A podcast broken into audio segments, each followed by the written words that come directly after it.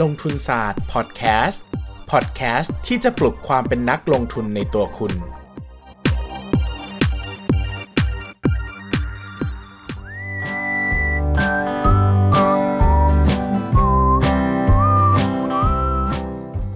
วัสดีครับ ยินดีต้อนรับเข้าสู่รายการลงทุนศาสตร์พอดแคสต์รายการที่จะชวนทุกคนมาพัฒนาความรู้ด้านการเงินและการลงทุนไปด้วยกัน วันนี้นะครับมีหัวข้อหนึ่งที่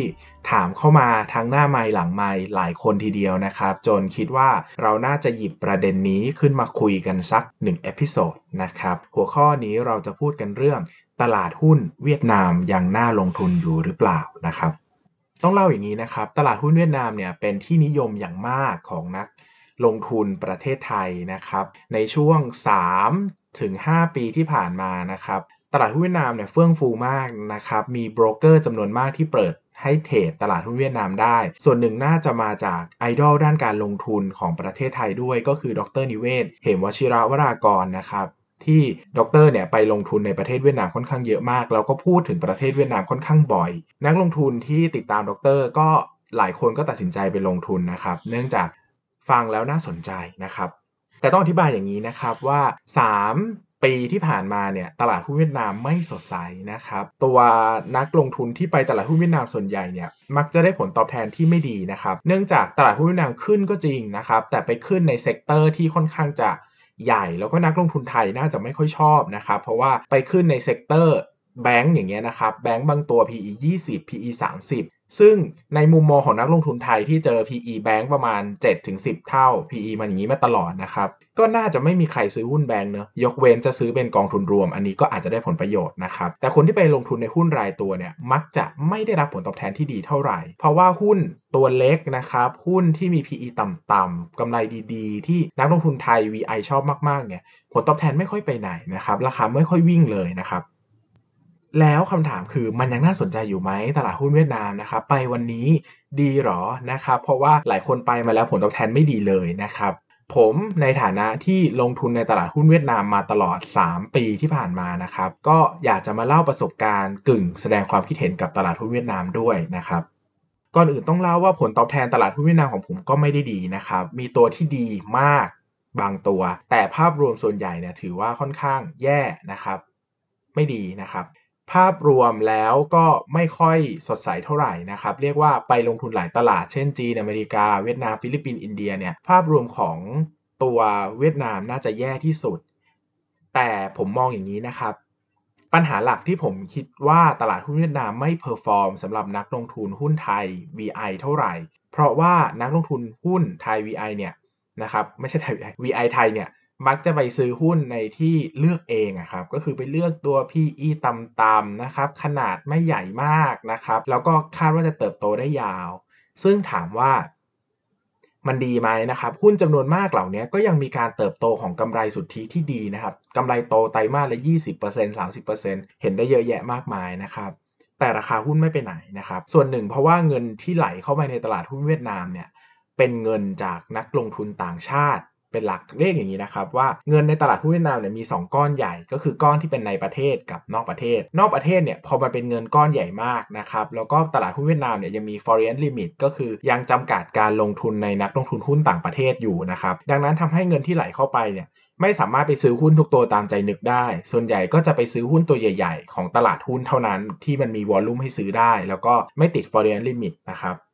ดังนั้นเนี่ยหุ้นที่วิ่งแล้วก็ถูกล่าจำนวนมากเนี่ยก็จะเป็นหุ้นขนาดใหญ่ ถึงแม้ว่าบางตัวจะมีลักษณะของ PE ที่ค่อนข้างแพง แล้วก็รู้สึกจะ over value ไปแล้ว แต่ราคาก็ยังยืนอยู่ได้ เพราะว่ามีฟันโฟเข้ามาจำนวนมาก มีเงินทุนไหลเข้าไปจำนวนมาก ตรงกันข้ามครับ ในขณะที่หุ้นเล็กๆ หุ้นที่ติด foreign limit หุ้นที่กองทุนซื้อไม่ได้เพราะมันเล็กมากอะไรเงี้ยนะครับกับเป็นหุ้นที่ไม่ให้ผลตอบแทนที่ดี เพราะว่า คนในประเทศเวียดนามส่วนใหญ่เนี่ยก็ไม่ได้ลงทุนแนว VI เท่าไหร่นักนะครับจากการพูดคุยโดยตรงจากคนเวียดนามเลยนะ คุยกับโบรกเกอร์นะครับก็คือผมคุยกับ marketing ที่ดูแลผมที่เวียดนามโดยตรงเนี่ยเขาก็เล่าว่าภาพคนเวียดนามตอนนี้ชอบเก็งกำไรเป็นหลัก เพราะว่ามันทำกำไรได้นะครับหมายถึงว่าหุ้นเวียดนามมันมีความหวือหวาในตัวเองสูงนะครับมีลักษณะแบบก็คล้ายๆตลาดหุ้นไทยที่ช่วงอาจจะเป็นช่วง ช่วงก่อนต้มยำกุ้งอะไรเงี้ยครับที่เอ่อราคาหุ้นมันวิ่งดีนะครับดัชนีขึ้นดีนะคนก็จะไม่ค่อยสนใจลงทุนระยะยาว หรือลงทุนในหุ้นพื้นฐานเท่าไหร่นะก็จะลงทุนในหุ้นที่เก่งกำไรไตรมาสสองไตรมาสแล้วก็ออกนะครับดังนั้นเนี่ยภาพรวมของเวียดนามเนี่ยก็คือตัวของโครงสร้างตลาดหุ้นเองเนี่ยมันก็ไม่ได้เอื้ออำนวยให้กับหุ้นขนาดเล็ก หรือหุ้นขนาดกลางที่มีผลประกอบการดีเท่านั้นนะครับมันก็จะไปเน้นในหุ้นใหญ่ ที่มีฟันโฟลเข้าได้หรือว่าหุ้นเก่งกำไรเป็นหลักที่เราจะเห็นการเคลื่อนไหวของราคาที่ค่อนข้างดีนะครับคำถามก็ต้องกลับมาถามตัวเองว่า แล้วเราลงทุนในตลาดหุ้นเวียดนามไปทำไม ถ้าเราคาดหวังผลกำไรในระยะสั้น ผมก็น่าจะตอบว่าตลาดหุ้นเวียดนามเนี่ยไม่ได้ตอบโจทย์นักในประเด็นนี้นะครับ สั้นเนี่ยคือต่ำกว่า 3 ปีสำหรับผมก็ถือว่าสั้นนะนะครับในขณะที่เรามองภาพยาวหน่อยนะครับ เวียดนามนะครับก็ยังเป็นประเทศที่มีการเติบโตของ GDP ที่สูงแล้วก็โดดเด่นนะครับ เพราะว่า GDP เขายังโตเหนือ 6%ได้อย่างต่อเนื่องนะครับ ปัจจุบัน GDP per capita ของเวียดนามจะอยู่ที่ประมาณ 2,000 เศษๆนะครับ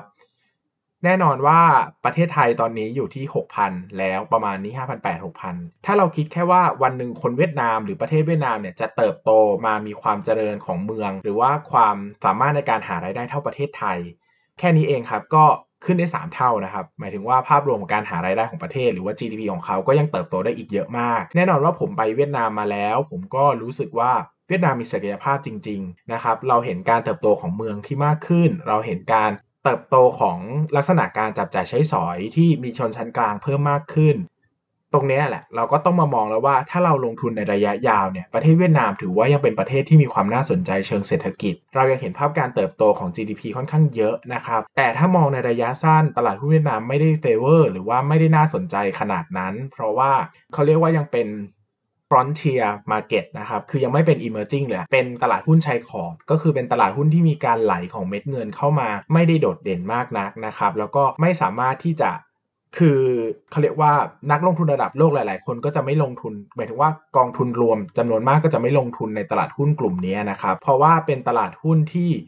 ที่มีการเก็งกำไรสูง แล้วก็เม็ดเงินที่ไหลเข้าไปเนี่ยจะ dominate ตลาดเยอะ หรือว่าจะส่งผลกับตลาดเยอะ ซึ่งก็จะไม่น่าลงทุนเท่าไหร่สำหรับคนที่มีเงินเยอะ ๆ นะครับ หมายถึงว่าถ้าจะเลือกมาอาเซียนอย่างเงี้ยเขาก็จะมาไทยมาฟิลิปปินส์มาอินโดนีเซียมากกว่า เพราะตลาดหุ้นมันค่อนข้างใหญ่แล้วเขาก็สามารถจะ ลงทุนได้ในหุ้นที่หลากหลายในราคาที่ไม่ได้โอเวอร์แวลูจากการเก็งกำไรหรือเงื่อนไขของตลาดหลาย ๆ อย่างมากนักนะครับสรุปโดยภาพรวมนะครับ ผมก็ยัง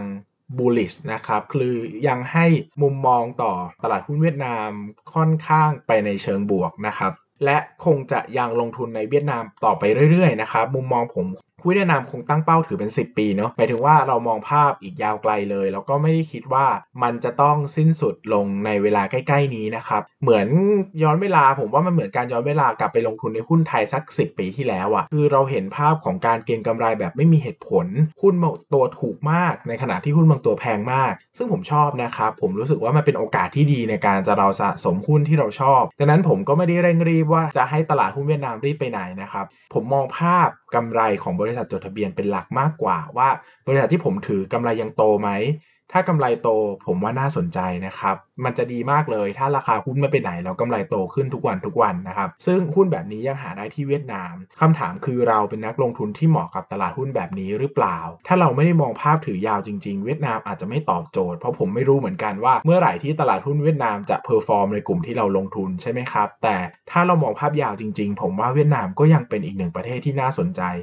มากในการลงทุนนะครับ เพียงแต่อาจจะต้องกระจายความเสี่ยงหน่อย ไม่ใช่ไปถือเวียดนามเยอะมาก เพราะว่าเวียดนามก็ยังเป็นฟรอนเทียนะครับ ไม่ว่าจะน่าสนใจขนาดไหน แต่ตัวเขาเองเนี่ยก็มีความผันผวนของตลาดหุ้น แล้วก็เม็ดเงินในตลาดหุ้นก็ไม่ได้มาก พอที่จะทำให้สะท้อนแวลูออกมาได้อย่างสมเหตุสมผล ในทุกแง่มุมของการลงทุนนะครับ ดังนั้นผมรู้สึกว่าโอเคแหละชอบนะครับ แต่ก็จะแบ่งเงินไปลงทุนในสัดส่วนหนึ่งละกันนะครับ ก็ไม่ได้ถือเยอะมากที่สุดขนาดนั้น เพราะว่า มันยังมีความเสี่ยงหลาย ๆ ด้านที่เรายังเข้าไม่ถึง ซึ่งผมว่ามันก็เป็นเสน่ห์ของตลาดเวียดนามนะครับ ที่มันเป็นตลาดหุ้นที่มีความ mystery อยู่ประมาณหนึ่งนะครับ ใครชอบก็ลองศึกษาดูได้นะครับ แล้วก็หลายโบรกเกอร์ตอนนี้ไม่มีขั้นต่ำนะครับ โอนไปลงทุนเล็กๆน้อยๆครั้งละหมื่นสองหมื่นอย่างนี้ก็ทำได้นะครับ คือไม่มีค่าคอมขั้นต่ำแต่มีค่าโอนอยู่นะนะครับ ก็ต้องศึกษาในรายละเอียดหน่อยหรือไม่ใครที่สนใจนะครับ ก็อาจจะไปลงทุนในกองทุนรวมก็ได้ ตอนนี้กองทุนรวมหุ้นหุ้นเวียดนามก็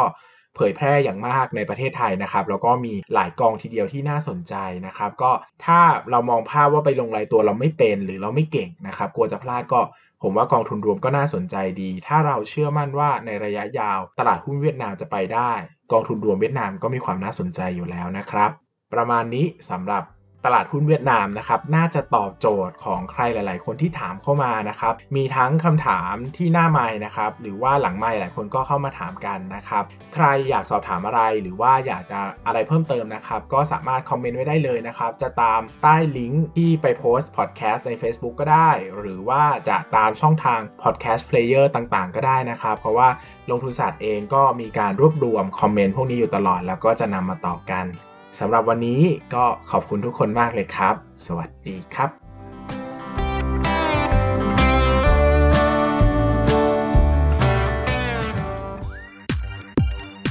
อย่าลืมกดติดตามลงทุนศาสตร์ในช่องทางพอดแคสต์เพลเยอร์ที่คุณใช้